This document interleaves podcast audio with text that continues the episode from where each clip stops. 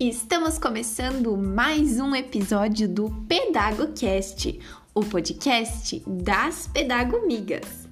E hoje a gente vai falar sobre inovação na educação.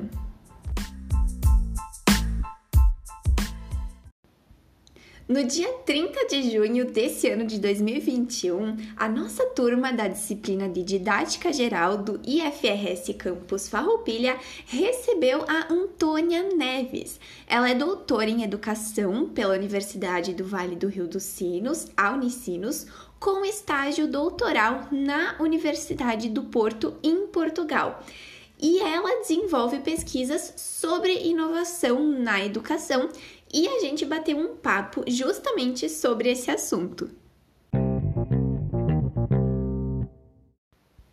Bom, uh, inovação é uma palavra que está muito na moda e a gente já ingressa na docência com esse desafio que é essa demanda por inovação.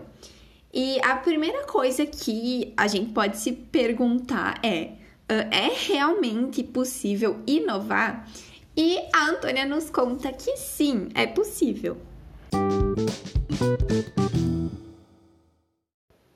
Então, nessa conversa que a gente teve, a Antônia Neves propõe a gente pensar sobre a escola moderna, né, que é a escola da modernidade, versus a escola contemporânea. A escola, do jeito que a gente mais conhece, se constituiu no período da modernidade e a obra que mais gerou impacto e influência foi a Didática Magna do Comênios, escrita em 1631. Então, a escola moderna carrega essa ideia de ensinar tudo a todos, os estudantes estão divididos em turmas por idade, separados por salas, tem os conhecimentos divididos em disciplinas. E no Brasil, esse não é um movimento tão antigo da educação, ele é até meio recente. Uh, mas então, esse modelo de escola é constituído na modernidade. Mas é interessante uh, entender que atualmente a nossa sociedade tem passado por muitas mudanças que nos encaminham para um período que a gente chama de contemporaneidade. E as escolas contemporâneas são essas chamadas de inovadoras. Mas o que, que significa quando a gente diz que uma escola é inovadora? Então, ao invés dessa ideia de ensinar tudo a todos, que eu comentei anteriormente, da escola da modernidade, a gente começa a trabalhar com currículo com escolhas, que tem outras divisões de grupo, que não mais em turmas, que trabalha com o conhecimento mais integrado. Então, tudo isso diferente do que a gente viu na modernidade.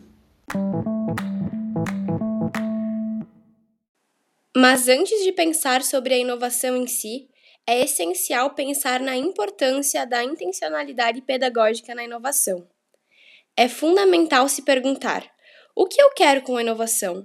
O que minha prática pedagógica diz sobre minha concepção de ensino, de aprendizagem, de conhecimento e de educação como um todo?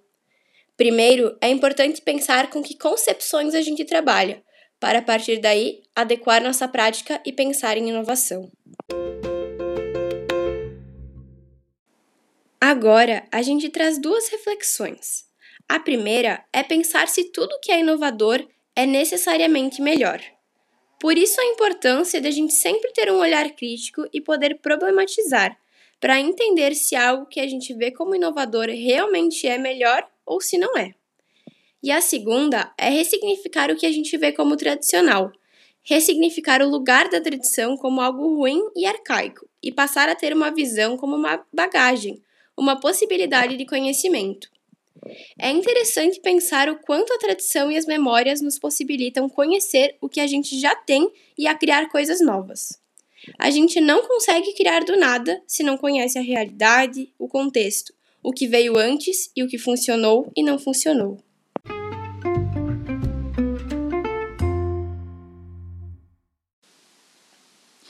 Para finalizar, Antônia Neves identificou quatro características que estão presentes nos professores de escolas contemporâneas.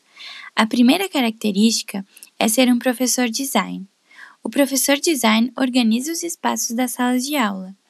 Ele também nem sempre ensina dando aula, ou seja, ele pode ter outras posturas, como criar experiências e situações de aprendizagem.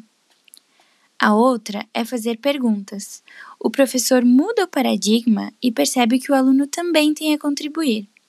Além de possibilitar que ele encontre a resposta por si, faz perguntas que o incentivem a procurar.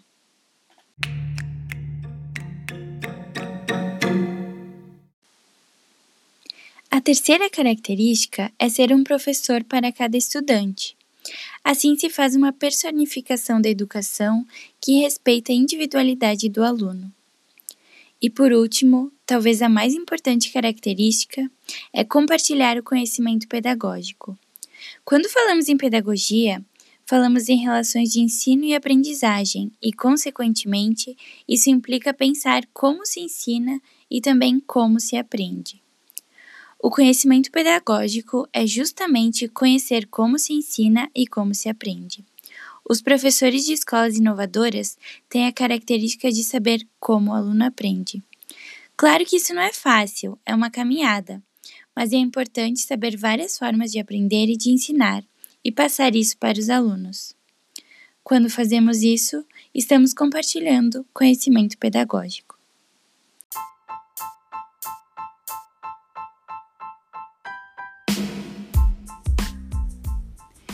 E esse episódio do PedagoCast fica por aqui. Esperamos que vocês tenham gostado de conhecer mais sobre o assunto. Tchau!